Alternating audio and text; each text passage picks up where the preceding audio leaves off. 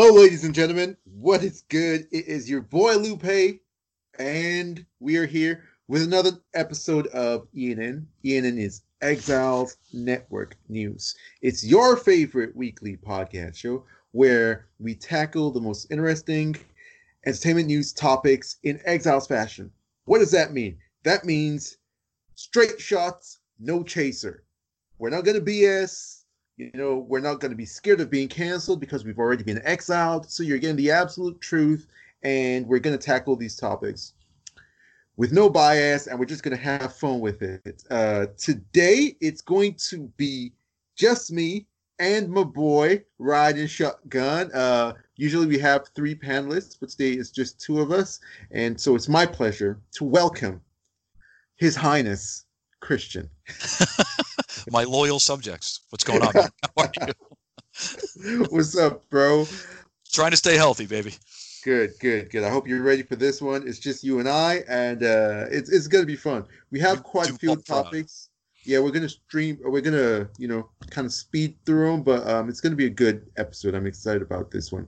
So here's our rundown of topics for the day. We're gonna start with a bit of um, an overview and sort of a catch up about you know the COVID pandemic and how it's affecting you know the movie industry in general. And we'll pivot from that to talking about Comic Con at home um, and what the pandemic has meant for uh, that you know world famous comic uh, convention. Then we're also going to talk about a new Star Wars uh, content announcement then we'll move to our coming soon section. In our coming soon section, we have three trailers to react to: The Boys season two, Halloween Kills, and Star Trek Lower Decks. So, without any more time wasting, let's just jump right into it. Topic number one for the day: The COVID pandemic has been persistent. It has wreaked havoc. Mm in so so so many facets of, of our lives. It's been a huge disruptor. It's been sort of like a strange wake-up call mm. for all of us. And unfortunately one of the industries that's been hit the hardest has been the movie industry just by the nature of its model. They're not able to open in any capacity as long as this pandemic is threatening and affecting us. And so movies have been delayed and delayed and delayed. And um, we're going to focus specifically on Tenet. A report from an insider, a prognosticator, an expert came out saying that Tenet, which has already been delayed two times and has been moved to the 12th of August, is most likely going to be moved into September because with the way things are looking, theaters are not going to be able to open by the date that it's currently situated at. As a matter of fact, even if theaters open before that, economic activity has not picked up to the point uh, in which you know they could move forward. And he used the example of New York. New York has done quite a good job of tackling the virus um, and they're just beginning to open things up. But even as that is there's been sort of like a slow economic recovery and public um, confidence consumer confidence is not at a level that could sustain um, the opening of a big blockbuster. So um, christian what do you think of this news? Do you think that um, they should just go ahead and just you know just put Tenet out there. What do you think about Tenet um, positioning itself as this savior of the theatrical experience? Well, first on your second question, I think there's not too many directors out there that you could pin hopes like that. Like right now, like Christopher Nolan's movies are event movies. Um, I still hear people talk about Inception, what he did with the Dark Knight trilogy. It's there's just you say Christopher Nolan, you immediately think prestige film.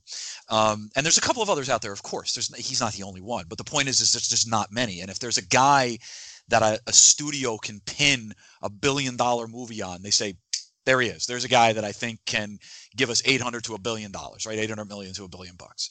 So they're probably looking at one of the right people to do this.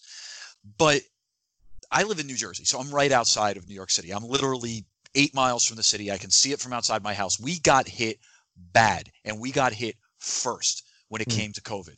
Our doctors and our nurses, and some of them are close friends of mine, saw shit that they hope that they never see ever again in their lives. Morgue trucks parked outside with refrigerators keeping bodies. People didn't claim bodies; they're being buried in Potter's Fields in New York City. It's terrible, man. Now we've you know, gotten some treatments and stuff like that. But the reason I say all of that is that if you use my area as an example, you use the Northeast as an example of the United States, even if they decided to open, there is a chunk of the population that's like, I'm not going to a theater. Mm-hmm. I'm just not going to do it. I, I, mean, I'm in that population because I have a, a wife who's immunocompromised and I have a bit of a heart condition. So we're not going to go out to a theater immediately. And man, does that hurt because mm. like movies to us and my family my father my sister means more than just going to see a movie it's a bonding mm. experience mm-hmm. um, some of my best memories of my late mother are with movies she loved indiana jones and she loved star wars and it was just so like going to see a summer flick with my mom was always really cool and it was just a fun experience and and uh, that's gone for the moment so and i think i think people are missing the point there there's I've seen people be like, "Oh, it's a first world problem." Well, we call it the movie industry because it employs so many people, and mm-hmm. if you know, like if a if a if a movie company, if a if a studio goes out and makes a movie, you, oh man, if they go out to an area, that that has a downline economic effect on that area for the mm-hmm. six months or whatever that the movie is shooting out there. So this stuff being paused is a problem. I don't know, man. It, it's I'll leave it to you on this he probably is the one of the right people to pin a comeback on but the timing is everything. And we've seen at least in the united states that if you open too soon the virus comes back. So how mm. are you going to get people's butts back into seats when they don't mm-hmm. necessarily feel comfortable going to a theater? Yeah yeah. Yeah. Uh, yeah. I, I mean i mean what well said it's it's so heartbreaking it is. depressing yeah. upsetting whatever synonyms you know you can come up with are all applicable. Um, we expected it to last a long time. Um, I mean, we are warned, we're prepped mentally for that, but it's it's so heartbreaking to see it last longer. And the reason why is because uh, a lot of U.S. governors and and the president and his his uh, whole team just handled have handled it so poorly in terms of the messaging, being very inconsistent in the messaging, yeah. sometimes contradictory. Call like it is, man. Medical, uh, like advice, um, and it's so sad that the rest of the world is getting it right. Probably not getting it perfectly. There are places that are, that are doing perfectly with it, but there are other places that are at least, you know, flattening the curve. You know, mm-hmm. um, and and doing so much better, and the US is doing so much worse. At a time when the virus is in recession in other places, it's exploding in the US. It's such an indictment on who we are as a people. I mean, I'm American, but I live in the UK. Mm-hmm. Um, and just to see that difference from the outside and it's it's it's very heartbreaking and the sad thing about this is that we talk about you know all these delays and the impact it has on the movie industry employment businesses people's life livelihood etc these are very very serious serious things. And the us's failures are going to affect yes.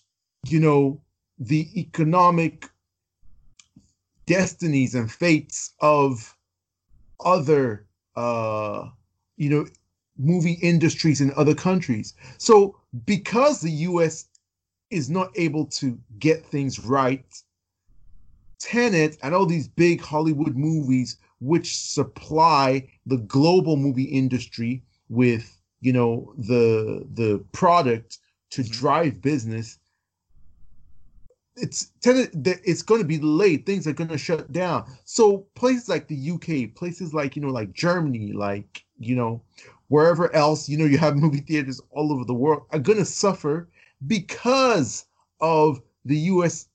failures in in addressing this issue, and and that's a sad thing, and it's a lesson for all of us, and we all need to stop being selfish, and we need to remember we are a global a global community. We're a global village. Yes, we have political borders, we have cultural differences, racial differences, but at the end of the day, the the flapping of a butterfly's wings can cause a tsunami on the other side of the earth. So um, I think that's one of the most heartbreaking things about it. The way like people's selfishness in one part of the world can affect others in an, in another part of the world. And this can even you, know go back to you know the the wet markets and what you know china needs to do in terms of you know their government and being more responsible with you know um, closing those markets for good. And you know just it, it's it it shows how interconnected we are and i hope people can learn lessons from it but it's so sad to see that yeah people are not no I mean, we get so tribal, like you said. I'm, I'm sure, I'm sure the Chinese dig in and say it's not us, and we, you know, and then you see the Americans digging in, and we got to stop, man. We we really are, like you said, we're really connected. Using your example, using that as an example, the United mm-hmm. States, while I know we have all these conversations about us being quote unquote exceptional. We really need to stop that because we're citizens of the world just like everybody else, you know. We are citizens of this world. But we have a lot of economic clout. And if we continue to kill ourselves, what does that do to global markets? What does that do to consumers? I, mean, there's just, what does it do to the economy, the environment? You know, it's mm-hmm. just, you're right. It's, um, it's bad. It's really mm-hmm. bad all around. But hey, from a movie perspective, though, it's really bad. You know, the, the worldwide movie market has become so important in recent years. Mm-hmm. But if you just take away that US market, it would still hurt the industry. Absolutely. Yeah. yeah. So so to to conclude this this discussion, what do you think?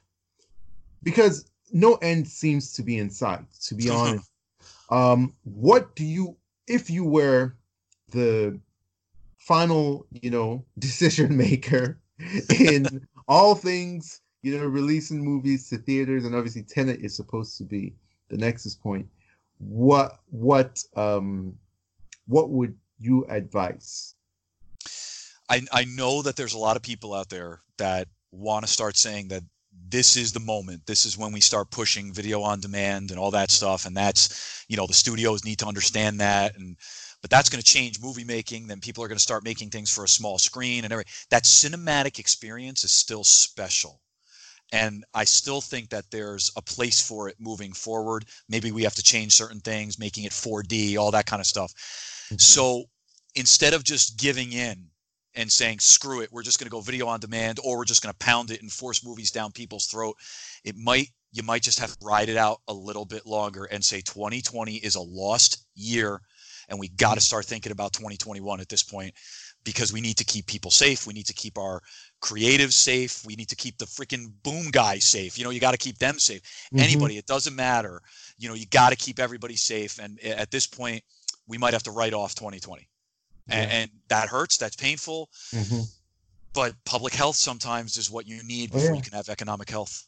Yeah, absolutely, absolutely. Yeah. Um, personally, um, what I would do is sort of be be on the same page with you because I, I think with what we're seeing in the U.S. with the numbers and all that kind of stuff, it seems like September might even be super optimistic. I think you might be looking at oh November, yeah, really for things to to be because I think when whenever you put Tenet in theaters, it's not going to make the maximum amount of money that it should. And I guess what they're they're saying is that they will change the model to leave it in theaters for much longer. But then you're going to have other movies come into into theaters, and yeah, it's going to yeah. be you know clogged, and there's going to be you know. So I think what I would do is I would start looking at uh at streaming and SVOD.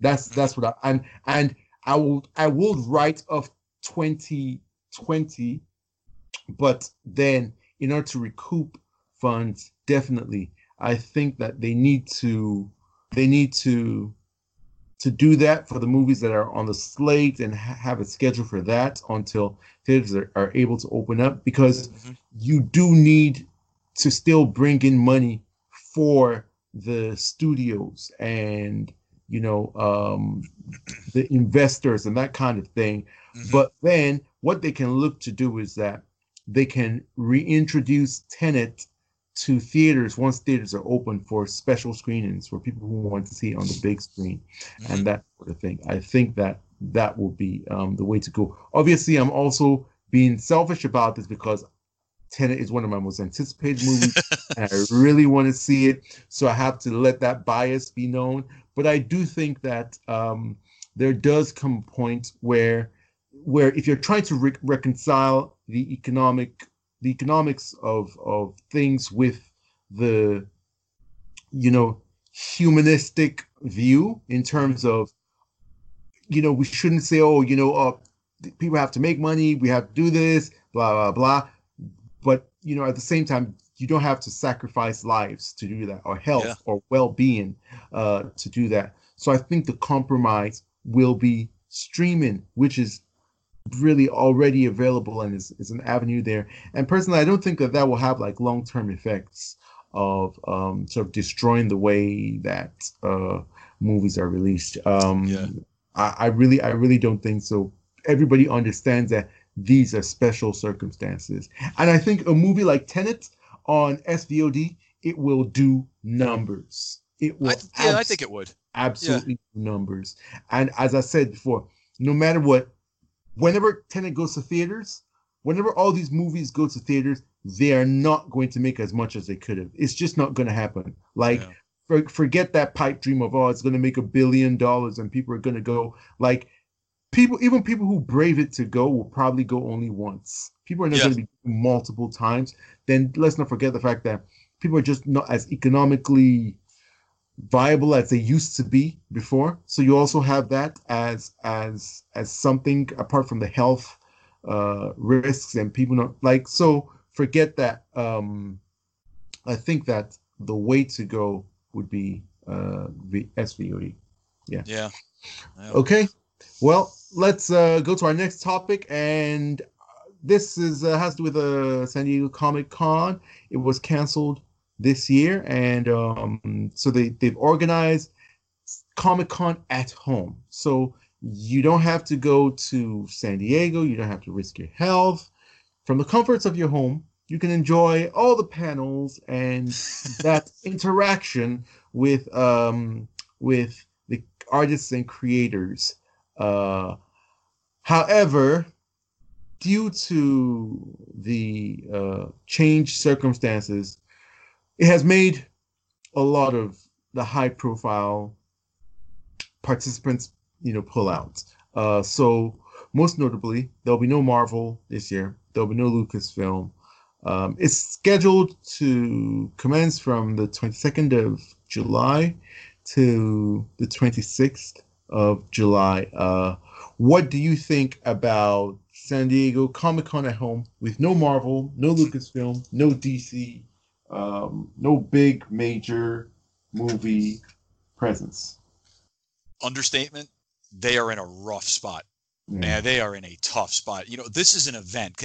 New York Comic Con and San Diego Comic Con are they've turned from like just nerdy things to these massive, like sexy events with mm-hmm cosplay contests and some of the top tier names and directors go there and do panel discussions as well as the stars of the different movies and everything because obviously comic book movies have now become mainstream. Um, i personally have gotten comics signed there.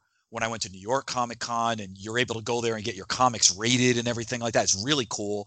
Um, and it's become just this pop culture thing uh, you know, it, it's no longer on the fringes. It's very mainstream, and it's a big moneymaker, and it's a really good way for studios, whether we're talking about DC, DCEU, Marvel, Lucasfilm, all them. It's a really good way for them to showcase their marquee premiere stuff and get some marketing in there. This is gonna be weird, man, and you know in my job we we are now running virtual events and it's working but we're small and you know what do we got 100 200 people that show up great they're trying to connect thousands of people with the with these names and this is going to be rough and and I've seen a lot of blowback online from places from you know studios against Lucasfilm, Marvel, Disney for making a you know that call or looking like they're going to make that call. And it's kind of like what else were they going to do? You know, like the stuff that's coming out on Disney Plus is on pause. Falcon and the Winter Soldier still needs to finish. So does WandaVision. Mandalorian 2 is that that hasn't started filming, right? So what are they going to do? You know, Eternals, they haven't been able to do anything with that. Black Widow, it's already done. What are they going to do? Show another trailer? you know, it's like they're like they're kind of stuck in a weird spot. Of course, they want hmm. money. you know, so Disney wants money. So you know, if they're gonna they're gonna advertise stuff that's not gonna make them money for another year or two, it's like they're in a weird spot. I, I don't know. It I they want to try to go live next year. I think I saw that on their website. They really want to try to push it for live, but I think it's going to be really strange for them to try to take something that has become a pop culture event, kind of a sexy event, and you know what I mean by sexy, and make it online and make people feel like they really are having this interactive experience with some of the creators. Because by the way, that's always been the strength of Comic Con. That's always been the strength. You know, going to see the different writers, the drawers, the pencilers, uh, some of your favorite actors, um, the people that are creating the movies behind the scenes. That's really been a lot of the fun and getting the really the cool announcements and exclusive trailers and things. I don't know how you recreate that virtually, man. Not mm. sure. Mm. I, I I don't think you can. Like the hype is not going to be there. It's going to be it's going to be so strange. As a matter of fact, um, I, am not even like looking forward to mm. really anything on there. Um, this is just another loss for for the industry yeah. this year. Another thing that the pandemic has has taken from us. Marvel not going. I don't think it's going to affect them um, in terms of of creating buzz for for their projects. Marvel did the groundwork a long time ago of connecting to their fans and you know using yeah. these uh, using San Diego Comic Con to connect with like bloggers and fan blog sites and fans and mm-hmm. establishing themselves. So now they're just an autopilot, really. Um, Comic Con needs them more than they need Comic Con. Um, you're probably right. Yeah. Yeah, you're probably what right. I am looking forward to is I'm looking forward to what DC is doing with their DC fandom. Um, I'm looking forward to to seeing their reveals. It seems like they're really going all out for this. They have a lot of big things planned. This is like the first time that DC has actually done something that is fan focused. Mm-hmm. Usually, whenever they have any sort of like big reveals or events, it's usually via uh, an investor event, which has is part of why, like, if you know the history of these two competing um, studios, this is one of the reasons why Marvel um, was able to establish itself and ha- get that goodwill much yeah. better than DC was able to. First off, obviously Marvel had the advantage of the first mover. They were the first ones to, you know, sort of bring all their characters to fray.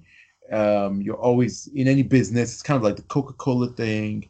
It's, you know, yeah, it's like McDonald's. The first mover is going to have an advantage. Then also Marvel, they actually did a lot of events for fans and they you know set it up for fans and they did invite bloggers um and so they got that goodwill so basically they everything that they did just got the benefit of the doubt meanwhile yeah. what warner brothers was doing was they have investor conferences behind kind of closed doors then after that they'd uh you know get like a general you know like press release of you know the things that they unveiled. So um, I think you know with AT and T purchasing um, Warner and, and, them sort of being more uh, more cutting edge, more sort of innovative, uh, having a better grasp on sort of like you know digital marketing, that kind of thing. Oh, there's a different feel there. Yeah, you're, yeah. you're you're seeing that play out with this DC fandom event. It's quite ambitious. Um, so I'm very curious to see how that works. And I have the feeling that if it does gangbusters, you can just say sayonara goodbye to their Comic Con presence. It's going to be minimal at best. It's going to be probably like crumbs just to keep a good a good uh, Hey, relationship. Yeah, what's up? you know, you you just hit on something really important there. You you sparked it as you as you were saying that.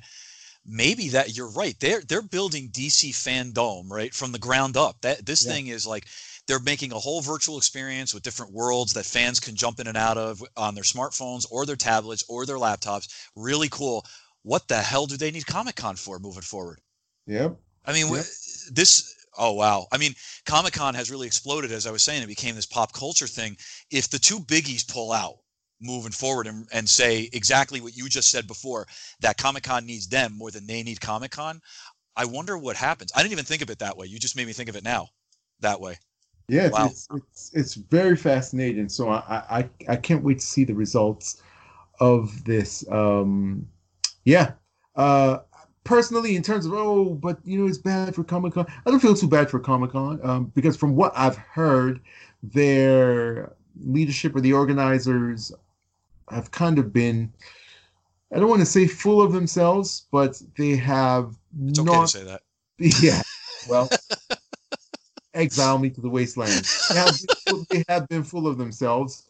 They have not been the easiest to negotiate with because they've kind of seen themselves as, you know, king of the hill. Yep. Uh, and I think that they may be in for a rude awakening with uh, with things that may go on in the future. Which which and competition is always good. So that that will force them to step up their game, and that will force them to to do better. So we'll see um, how things go in the future, and we'll we'll cover Comic Con at home.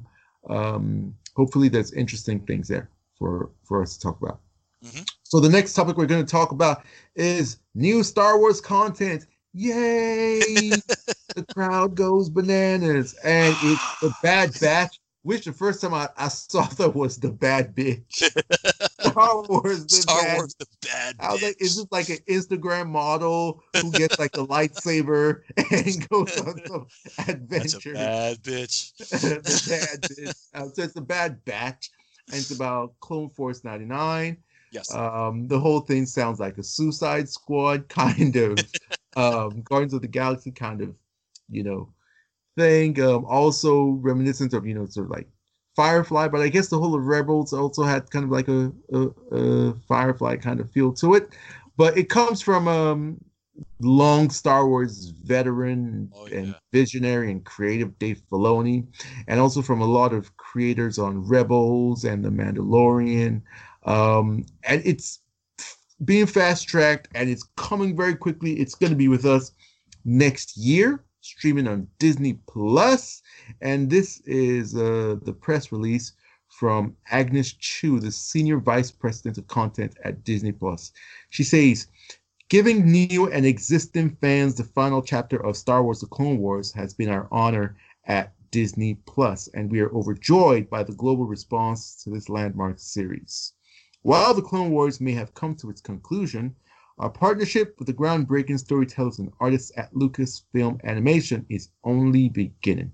We're thrilled to bring Dave Filoni's vision to life through the next adventures of the Bad Batch. So, um, I'm not, you know, well versed on all things Star Wars. As a matter of fact, I didn't watch the last season of the Clone Wars. Star Wars is not my jam, so to speak. I can listen to the jam, but it's not my jam, so to speak. But Christian, it is your thing. So, um, why don't you tell us about your excitement level, um, what this means, and uh, I'll try to chime in where I can. Absolutely. Well, Star Wars is my jam.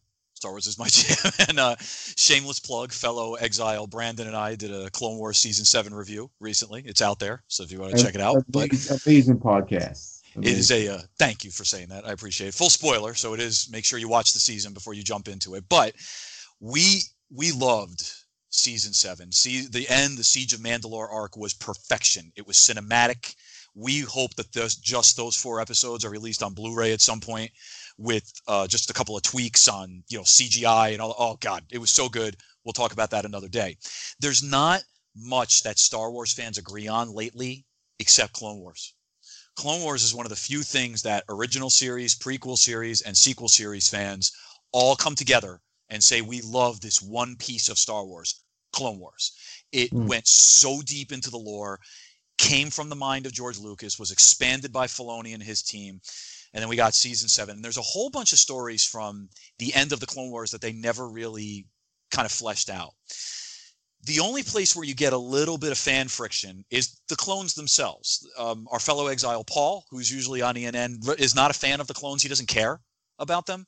Mm-hmm. But other Star Wars fans like Brandon and I, we actually love the fact that Clone Wars made the clones feel like they were not just mindless automatons that were doing the new emperor's bidding and that was it they they each had a personality they were grown in a vat somewhere but they saw themselves as individuals they had hopes and dreams fears just like the rest of us the you know being put out there and thrown into war having ptsd these clones were humans and that's what was so important about the clones and unfortunately when you're genetically engineering people you're going to screw up and there's a couple of screw ups, and they're the bad mm-hmm. batch. So we got to see a little bit of them at the beginning of season seven, and they were kind of fun. There's a, they were a little cliche, but they weren't perfect. And that's what was so great about them. You know, the clones were supposed to be genetically perfect and all look the same, and these guys didn't. And a clone that we thought was dead, we found out that he really wasn't, and he joins them and I think this is a really good way to go because there are some stories, as I said, that Filoni and Lucas wanted to expand on. They never got an opportunity with. And The Bad Batch is one of the few stories that they feel that they can really move forward. And they've gotten universal praise for season seven. Why mm. not? Mm. Why not?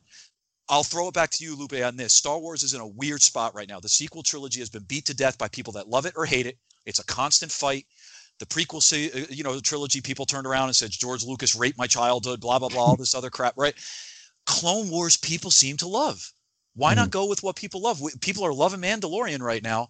Go with something that you think might bring the fandom together. You're going to have a couple people like Paul that are probably going to be like, "Eh, I'm not really into seeing more clones," but he's already said he'll give it a look because it's Clone Wars. Mm-hmm. So mm-hmm.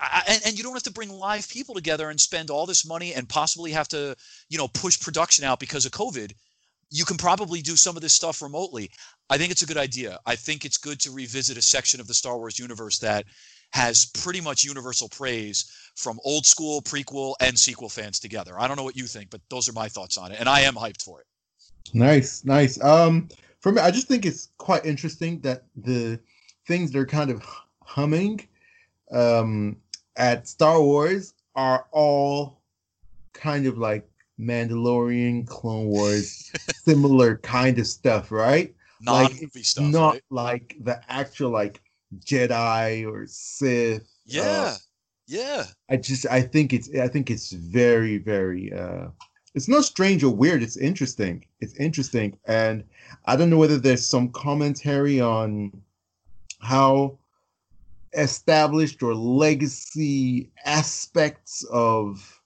these huge franchises kind of have a hard time because of expectations and because people are so cemented in their views of what they should be that mm-hmm. They're not able to be you know sort of like creative and and and and uh really move forward or ex- be experimental or even probably just do anything, period. now, the argument people always make to that is like, oh no, but look at Marvel. Marvel is doing it well, blah, blah, blah. This is Marvel's first go at it. Mm-hmm. Mm-hmm. I mean, you understand what I'm saying, right? I understand this saying. Yeah. in, I'm talking about MCU, the MCU. Yeah, the MCU. This is their first go. This is we're not having like the second um Iron Man and the third uh Captain America, and this is their first go at it when you talk of like the DCEU, there have been so many iterations of of these characters and these worlds and these universes. When you talk of Star Wars, there have been so many eras of Star Wars, whether it's the same story or not. You know, you had you know the the OG trilogy and the prequels, and then the you know uh current uh trilogy. So people have all these nostalgic references to pull from that color their perception of what they're doing in the past. So for someone like Marvel, there's nothing for anyone to compare it to. Nobody right. can say, "Oh no, this is not as good as you know. This is not my Tony Stark." Like, yeah, yeah, you know, Tony Stark. exactly. So I, I think that that it's interesting that the only thing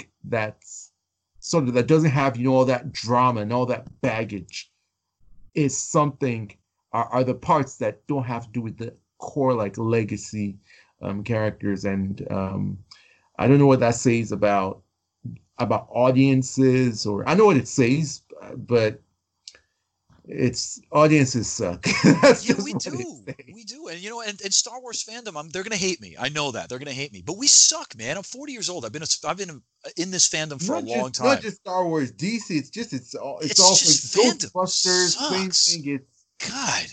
Yeah. Yeah, yeah, we are bad, and it's and by the way, you should vocalize what you like or don't like. If you don't like something, absolutely, you be mm-hmm. vocal. I mean, throw it out there. Say I hate Star Trek Six, or that's fine. Whatever, it's okay but man, we get tribal and we, oh, you're right. It's the, the the not my Luke Skywalker crap or the the not my oh we we could go off on a huge tangent and we won't. But mm, it, yeah, yeah, yeah. I, I think bottom line for me is I say, you know what? Go with what's working right now. Stay away from Jedi versus Sith and Rey versus Luke and blah mm-hmm. blah blah blah blah blah. This is a corner of the universe that has yet to really be explored. You have an mm-hmm. opportunity to expand on it. Everyone loves Clone Wars. Go for it. Yeah, absolutely. Yeah. yeah. And I think um I think it's a good move for Disney Disney Plus, um, getting like fresh new animated um, material. Um, and I'm curious to see what the franchise does with uh, the Old Republic. Like fans have been begging for that. Oh my god, they've been begging for, for so long. Yeah. So that's that's another part of their universe that they uh that's just another, you know, bolt of lightning that they haven't yet, you know, tapped into. So yeah, we'll, we'll see what the future has for them. I'm still not the biggest Star Wars fan. I'm I still say, and I'll say it every time, the Matrix is the best like universe of storytelling. It's just untapped, and I can't wait to see what Warner Brothers and AT and T do with that universe. If if they're smart, I believe like that's the goat. Um, yeah, so Star Wars fans, come attack me. I'm I'm here for it. I'm stand ten toes down on my word. All right. So now let's go to our coming soon section. Coming soon is the section where we react to the week's most exciting trailers. And we have three today. We have The Boys season two, Halloween Kills, and Star Trek Lower Decks. So let's start with The Boys. The Boys season one, mm-hmm. um, critically acclaimed, fan acclaimed, um, quite popular. It's this sort of um, satirical take on on superheroes, um, super edgy, R-rated, crazy balls to the wall. And season two is coming to us from Amazon Prime on September 4. And so they released a, a, whole clip, which I didn't watch because I didn't want anything to be spoiled. Then they released an actual trailer. Uh, so, Christian, what's your reaction to the trailer for season two of The Boys? Out of control. Nuts. I mean, it's just nuts. The, the, the second it looks like season two is a mess, just like the first. And by the way, I say that with love. I say it with mm-hmm. love. I really liked the first one. I thought the first season was really, it was exciting. It was, it, it had a couple cool commentaries on the way we worship our superheroes right now and our comic book movies and everything. And, you know, talked about marketing and, you know, corporate, oh my God, going too crazy on consumerism and runaway capitalism and all kinds of stuff it had to say really and then of course just ultra violent and sex and all kinds, all kinds of crazy shit. Mm. uh, so it was very adult and, and it made no apologies and it gave zero fucks. And it looks like the second season is doing the exact same thing. The the the trailer that we got is doubling down on how unstable homelander is doubling down on the boys being on the run. We get a we see a little bit new uh, about uh, stormfront. She's a brand new superhero now and apparently she has her own agenda um, and everybody's going to kind of be on the run from the big company Vought. It looks to me that if you liked season one, you're going to be sold on season two on this trailer. If you didn't like season one, you're going to be turned off by this trailer. That's what it seemed to me because it absolutely looks like it's doubling down on everything that made season one what it was. So for me, two big thumbs up. But for people out there that didn't like season one, you're probably going to be turned off immediately. That's what I would think. Mm.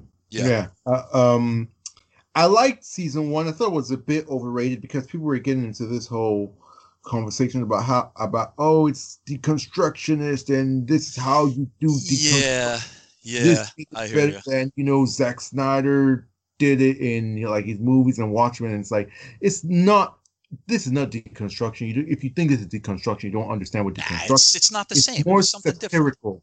Different. Yeah, and yeah. it's more fun. It's it's less of a serious sort of commentary, and it's more sort of like a crazy, twisted um, version of of of what we know. If you're if you're looking for something that deconstructs and is quite serious about that and intellectual about that, I mean, aside from Zack Snyder movies, which I always, you know, recommend, your Batman v Superman or Watchmen, which is just a faithful adaptation of the comic book.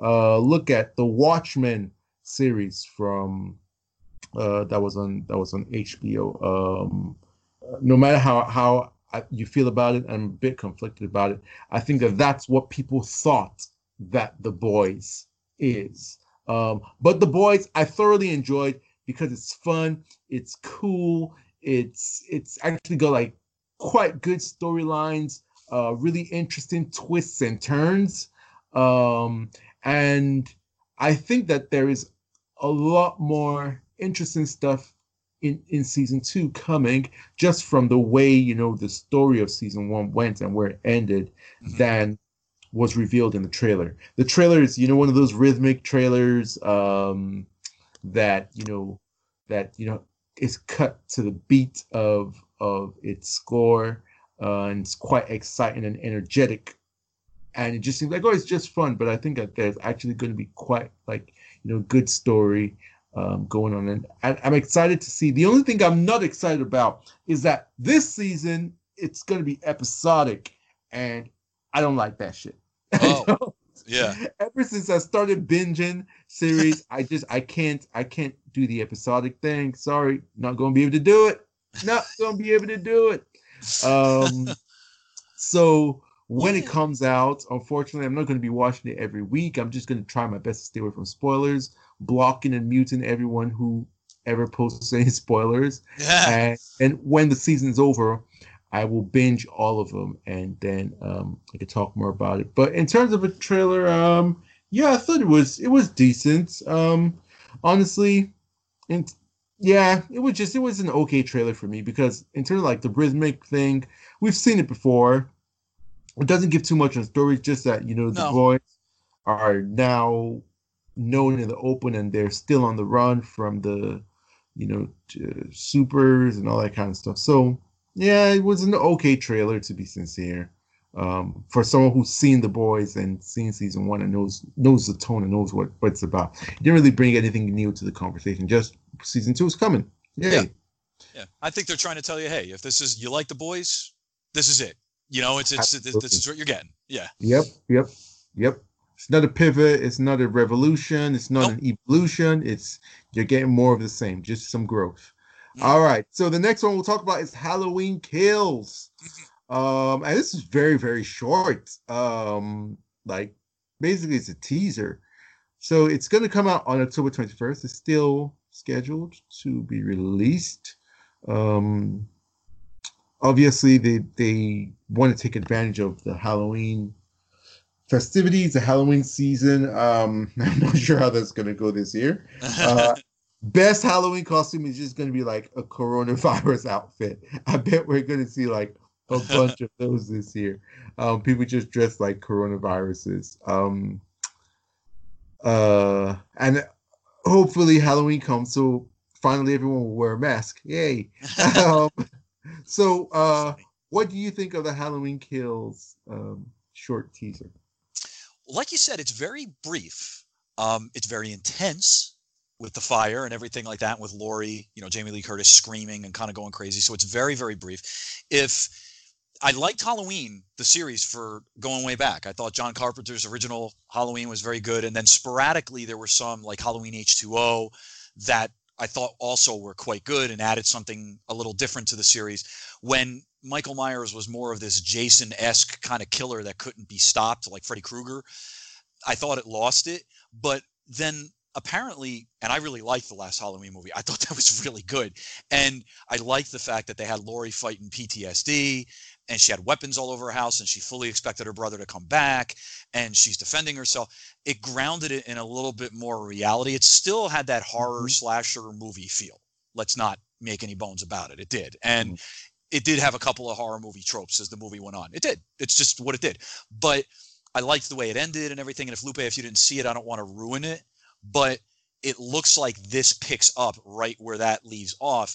And what's cool about that is you get a continuing storyline. They're trying to keep that quasi realistic, quote unquote, feel in that world that they're building up, keep it in the family. With Laurie and her family still being terrorized by Michael, who can't stop because he's got a problem and can't stop and wants to continue to go after them. I like that. Um, it, but it, I, I do want to see how they explain because I want them to get away from, uh, like I said, Halloween was always at its best I felt when they stopped Michael Myers from being this unkillable villain. It, it, it's when he was a little more susceptible to getting hit with a baseball bat or something like that. It seemed more frightening when they would just shoot him and he stood there and just kept walking after you like a monster. yeah, come on. So I hope they continue that. But the way the last movie ended made it a little tough for that to you know what I mean to continue. I don't want to say anything else without ruining it for you. So, but but yeah, I, I'm looking forward to this as a Halloween fan. But I think they got a little ways to go to turn fans back on. But apparently, they were really surprised with the way the first one, the the feedback that they got. They greenlit two more sequels, so this is the first of 2 mm. mm-hmm. Yeah, mm-hmm. so they yeah. did something uh, right. Yeah, yeah. I, I'm not. I'm not. Uh, I'm not a big fan of horror movies. Um, I'm a little little putty cat. I'm too I'm too chicken to enjoy the thrills of of getting uh, scared and frightened um, to really be a fan of them. So I've never mm-hmm. been hugely into the Halloween franchise. Um, I did like the, the teaser though because obviously I do know of the lore in terms of Jason being this sort of unkillable killer machine, whatever. And at the end, you know, from what I gather, um, it seems like it's a good reason why he's coming back. She's like, "Don't put out the fire!" Like, and you're just that was kind of hilarious to see, like, how a credible reason for why um he's gonna come back to yeah haunt them. So um for fans of the franchise, it looks it looks like it from what I saw, like the cinematography and sort of like the the tone. Um, it didn't seem like ridiculous. Seemed quite no. believable and a bit grounded. Even though it was very very short and I don't have a lot of experience with it, it did seem like it's it's less ridiculous. The ridiculous sort of like superhero Darth Vader um, Jason that that we used to get, and I think that that bodes well for the franchise. So to people who are all for this, you know, I, I think that this is a good. This is uh, this forebodes good things. I think so. Um, yeah. All right. So final trailer we'll talk about is for an animated uh, series coming to CBS All Access, and oh, it's coming very soon on the sixth of August. Yeah. It's yeah. called Star Trek Lower Decks. So this one uh, is a series that doesn't follow your usual, you know, heroes at the um at the uh I guess top decks of the Enterprise or whatever the Star Trek ships. This one follows like the the small workers. Like if you always think like, all right, they're always talking about these guys who are doing all this heroic stuff. But what about the guys at the bottom? The the the working stiffs, the guys who like, you know, whatever the ship gets blown up and those are the guys that always getting blown up. They're like the cannon fodder. Like, what are their lives like? And um, yeah, so it was actually quite a lengthy trailer. It was quite interesting. So, what do you think of the trailer for Star Trek Lower Decks?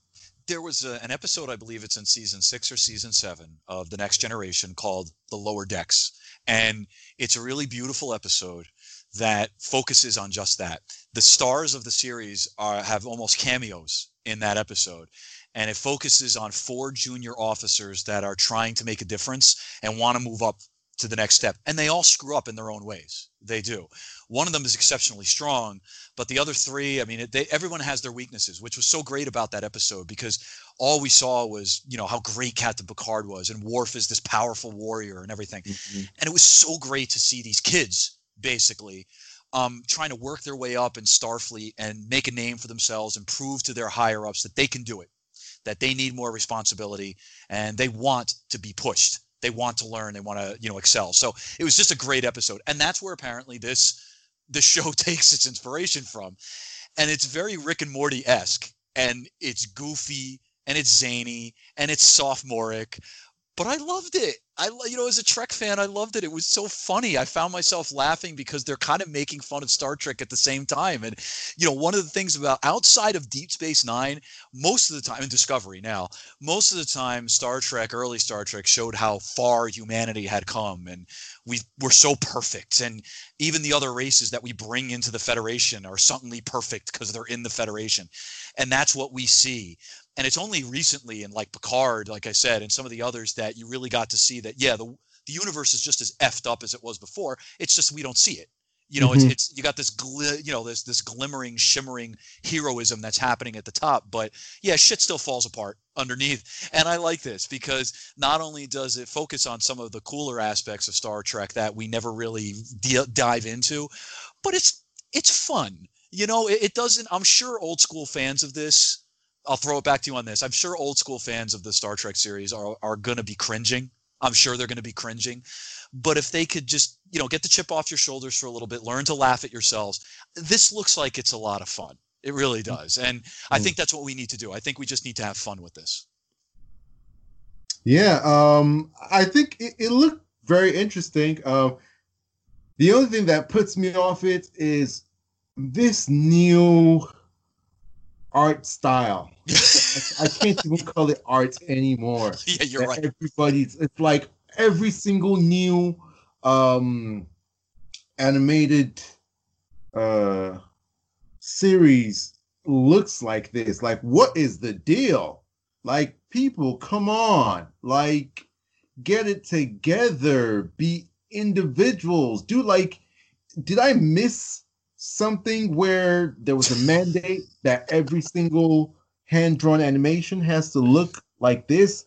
And I'll be honest with you, it doesn't even look good. I mean, I'm not saying it looks horrible, it's bearable, but it doesn't it doesn't look good. This is not like, oh, you want to see like really good like art for hand drawn animation? You need to see Rick and Morty. It looks so good. it's quirky and it's different, but that that should that should have been where it stopped we should have just had Rick and Morty look like that, and that was it. But everything looks like like that, whether it's like Adventure Time or this one, or I just see yeah. one pop up every other week. They have like maybe ten or a hundred of them on HBO Max. They like it's like that's the only thing that turned me off from this. But the tone of it, it's really good. The idea is brilliant, as a matter of fact. Um, I think this is the perfect avenue for them to have something like this. Mm-hmm. Uh, it's lower budget, obviously, doesn't have as much pressure as doing like a movie or this sort of big like sci-fi series. Um, because obviously doesn't have any sort of like legacy characters or anything like that that you can kind of uh, market it with. Mm-hmm. Uh, but it's a brilliant idea. So I think that the format is very good for this kind of exploration. Um, but I, I hope that they have more to offer than the initial hook. They're really going to have to build these characters into somebodies because the hook is that they're nobodies, but they're going to have to build them into somebody. I don't, I don't mean somebodies in terms of they're doing these amazing superheroic mythological things. I just mean in terms of them having, you know, personalities, real personalities, um, them having interesting uh, backstories and and real depth and conflict and that sort of thing. And um, I think that that's where the work to make this endure and be a success is going to lie. Yeah, um, that's so, a good point. I mean, it does look goofy and fun. I agree with you, but if they don't do what you said, I can't see it lasting more than a season because who's going to mm-hmm. care, right? Mm-hmm. But yeah, it does look fun. But yeah, you got to you got to make it a little bit more than fun. you know, we need something else. Yeah. Yeah. Um, so those are our three trailers for the day. So the question that we always ask ourselves is, what was your favorite? What was your most impactful? Your favorite has to do with the one you enjoyed the most. Most impactful is the one that moved the dial the most for you. So Christian, uh, what was your favorite? What was your most impactful? you know what? stupidly, I think my favorite one was Star Trek. was probably right. lower deck. It just, mm-hmm. I know it's silly. I know it is, but it just made me laugh. And being a Trekkie, being able to laugh at it and stuff was, I liked it. And it's probably more aimed towards kids, but whatever. It, it still was, mm-hmm. it, it, still to me, I, I, laughed. And so that, that wound up being my, my favorite trailer. Um, most impactful, I, I know we talked about the boys giving you more of what you liked or didn't like or you were ho hum about in season one but that's okay for me because it continued to move the dial to tell me I want to watch season two. I was into season two before this. Now I'm more into season two after watching the trailer because they gave me more of what I wanted. So, you know, it just moved the dial a little bit more to me and, and made me more hyped for season two. So, yeah. Mm, yeah.